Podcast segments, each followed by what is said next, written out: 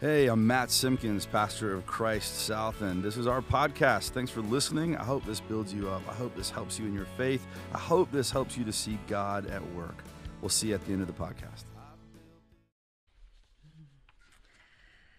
Hello, welcome. Let's start with prayer.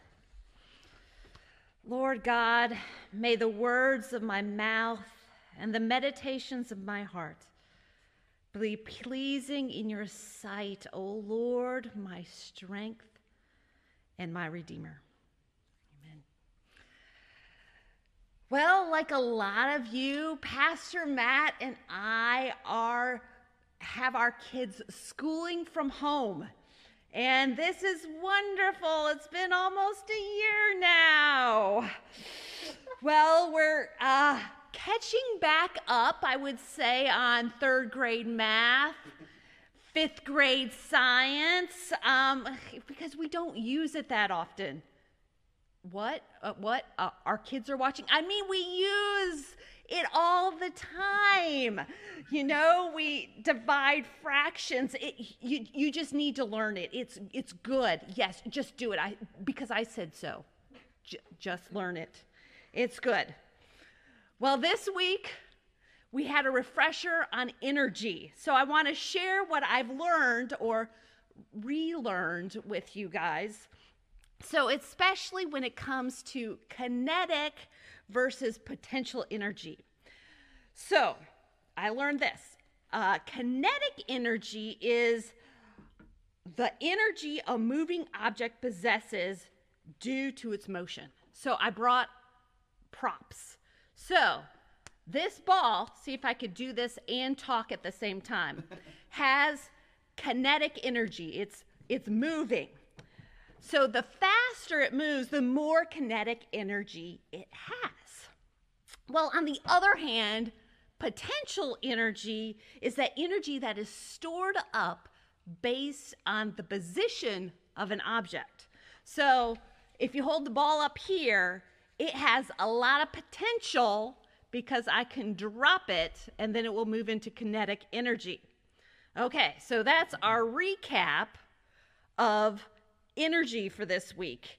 But it made me think how much energy do I have? How much potential energy do I have that I'm just storing up and not moving into kinetic energy? And then I started thinking a little bit more. What is my potential? What is our potential? Our sermon series that we're going through is called New Ventures. So, for the last three weeks, we've been discovering stuff about ourselves, discovering our path, discovering our purpose, and discovering our power. Well, this week is discover our possibilities, discover our potential. So let's start out by looking at what God thinks our potential is. So grab your Bibles. We're going to start in Exodus. So, Exodus chapter 19. So, if you would turn to that. So, before we start, let me give a, little recap before we get to this scripture. So the people of God, the Israelites, were enslaved in Egypt. They were crying out to God for freedom. God heard the cries of God's people and sent Moses to go to Pharaoh to say, Let my people go. Finally, after plagues and plagues, Pharaoh finally let the Israelites go. And they are out through the Red Sea and into the wilderness. And that's where our scripture picks up for today. So from Exodus chapter 19, verses 1 through 6. Exactly two months after the Israelites left Egypt, they re- arrived in the wilderness of Sinai. After breaking camp in, in Rephidim, they came to the wilderness of Sinai and set up camp there at the base of Mount Sinai. Then Moses climbed the mountain to be, appear before God. The Lord called to him from the mountain and said, Give these instructions to the family of Jacob. Announce it to the descendants of Israel. You have seen what I did to the Egyptians. You know how I carried you on eagle's wings and brought you to myself.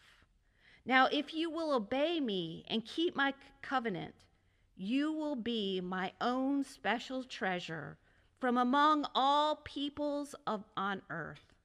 For all the earth belongs to me. And you will be my kingdom of priests, my holy nation. This is the message you must give to the people of Israel.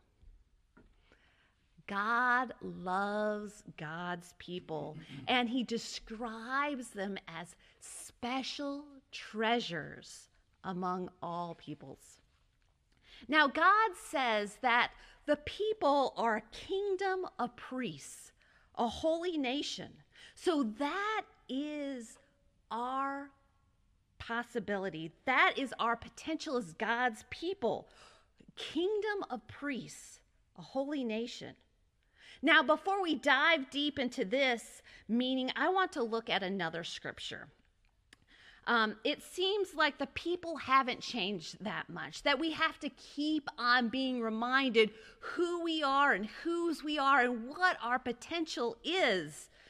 So let's take this scripture from um, Exodus and think thousands and thousands of years past, Jesus has come, Jesus has died, Jesus has rose again, and the people of God are establishing the Christian church. And so Peter sends a letter to the Christian church to encourage them. So if you would turn to First Peter, and we're looking at chapter 2, starting with verse 5. And you are living stones that God is building into his spiritual temple. What's more, you are his holy priests. And then I want to skip ahead to verse 9. But you are not like that.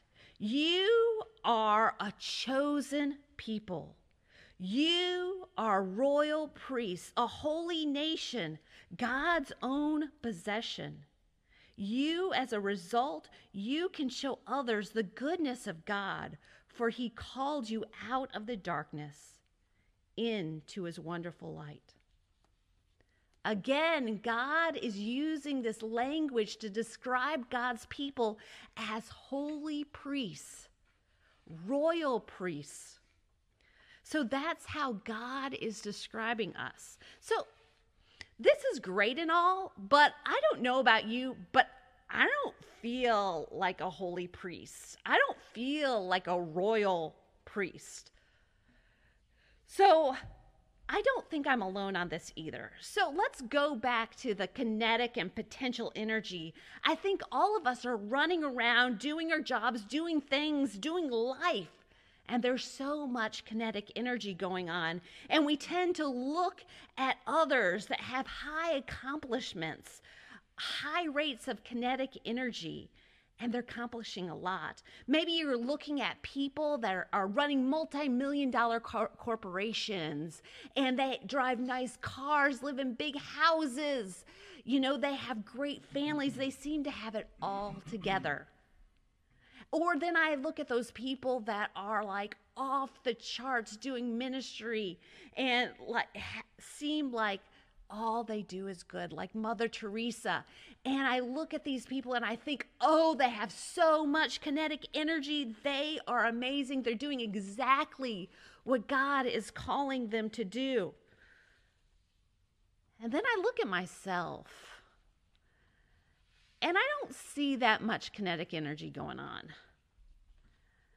I think I have a lot of potential, but not that much kinetic.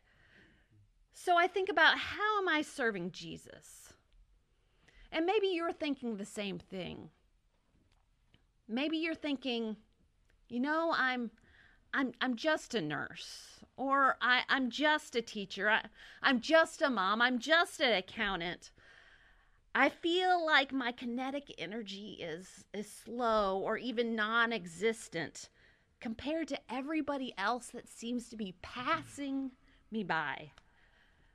But these scriptures, God describes God's people as a royal priesthood, a holy nation. These two scriptures, they're just talking about from Exodus to First Peter. This is the beginning of the Bible and almost the very end of the Bible. So, throughout the written word of God, God is defining us as royal priests. So, that has to say that this is really important. This is how God sees us. So, let's talk about this a little bit more. Let's dive into how God is seeing us. So let's first look at the word royal. Now, when I think of royal, I think of kingship. I think of ruling over a country, having authority over a mass of people, ruling over them. And that's just what it is. But that's not how I would define myself.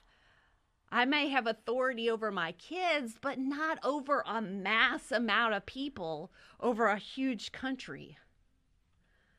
But in our baptism, when the water is poured over our heads, promises are made.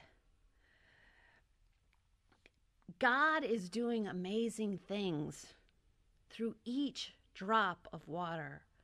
God is claiming us as children of God, forgiving our sins and giving us the gift of the Holy Spirit.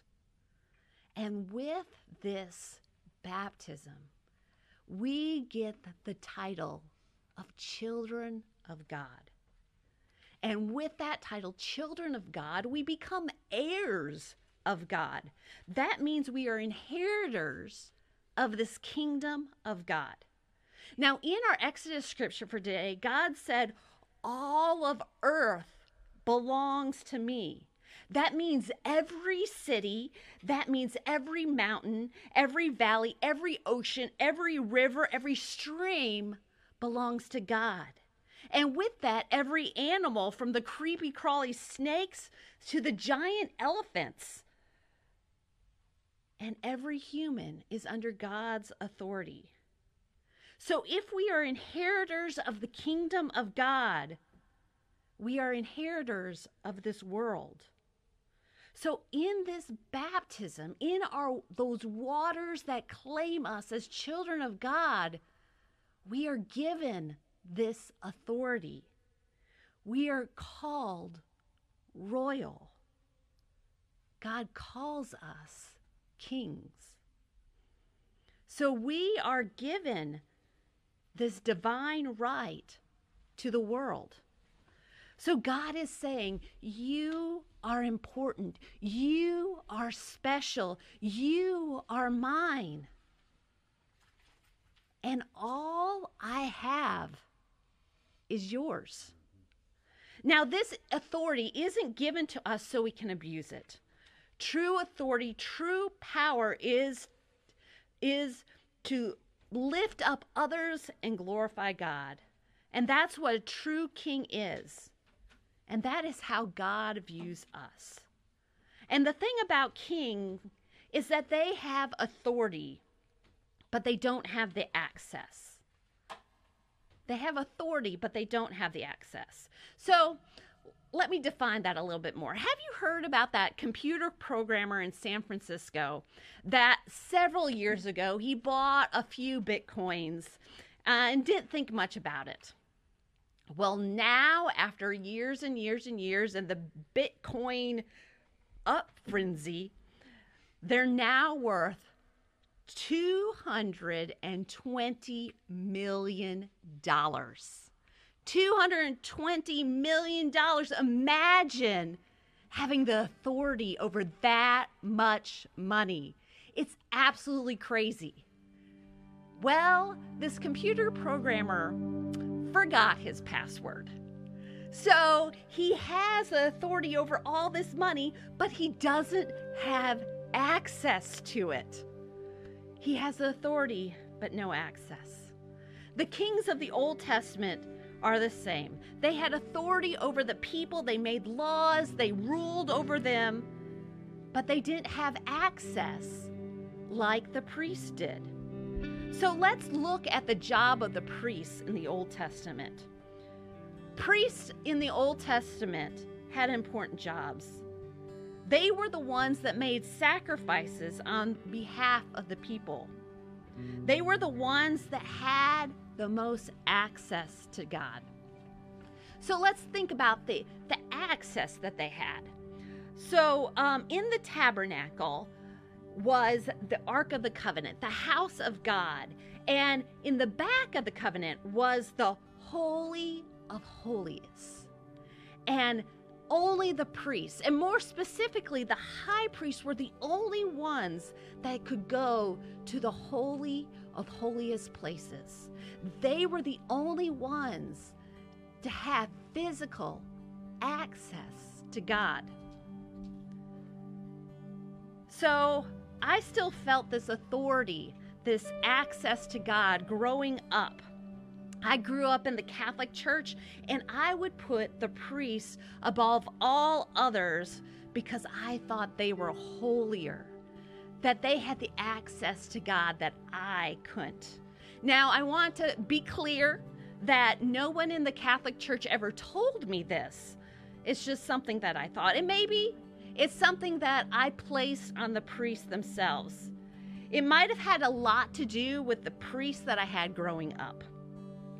And I would describe him as you know, that guy in the movies, in the children's movies, that when the kids accidentally played baseball and threw the ball over in their yard, you would like dare each other to go in the yard or um or just count it as lost, you know, because that man was so grouchy. No one wanted to go there. He was scary. Well, that was my priest growing up. so he wasn't mm, that touchy feely huggy type, I would say. Uh, well, because of that priest, I would put all priests on this pedestal. I thought of them as something special, more special than normal people. Well, this all came out in my call. When God was calling me to professional ministry, I doubted it because how could I have access to God like the priest did? How could I, a normal person, do something that I thought only special people could do? But that's exactly what God is saying different here. God is saying each Christian is both king and priest, royal priest. We all have the authority of a king and access of a priest. We are called as a people of God to live out God's mission to the world. Each and every one of us, each and every one of you are royal priests. And your potential and your call is to make that kinetic energy happen every day. That your movement in life is to glorify God. And I think so many of us think we'll leave that ministry to the professionals. But God is saying here, each and every one of you are royal priests. Each and every one of you has the authority and the access to glorify God each and every day with everything you do. We all know us, no matter what, if we are teachers or accountants, we are called to bridge the gap between God and others. And we are important and we have gifts to share. God wants us to serve God beyond just the pastors, just the choir directors, just the teachers of Sunday school. Each of you have gifts for ministry. The nurses are called to serve and to heal. The teachers are called for teaching. The parents are ministering through providing for their kids. The business person is called to glorify God through their ethics. So I want to leave you with one more scripture. This scripture takes place right before Jesus' death. He knows what's going to happen. He knows he will soon not physically be with his friends any longer. So he gathers them all together and says, You remember everything that I've done. I went out there and taught the people. I healed people. You saw me hold people, and then they were healed. They, you saw a woman grab my clothes and was healed. You saw that I fed millions of hundreds of thousands of people with just some few loaves of bread and a few fish. You saw me raise the dead to life. You saw all those powerful things. But I leave you with this scripture from John chapter 14, verse 12. I tell you the truth anyone who believes in me will do the same works I have done, and even greater works. So, Christ South, you have seen the works that Jesus has done, and you will do these works that he has done. But you will do even greater ones. So, everyone who is listening, everyone who has ears, everyone in this room, I want you to know that you have the potential to do greater works than Jesus because he is with you and because you are a royal priest. Amen. All right, I hope that was helpful. If so, I ask you a couple of things. One, share this with a friend so that they can hear some good news in their life too. And if you want to continue that impact beyond, we ask that you go to christsouth.org to the online giving tab and give to this ministry so that we can continue to share this with others. We'll see you on the next podcast or maybe in person at 10 a.m. on Sunday mornings at Polo Ridge Elementary in Charlotte, North Carolina. Blessings and peace. Have an awesome week.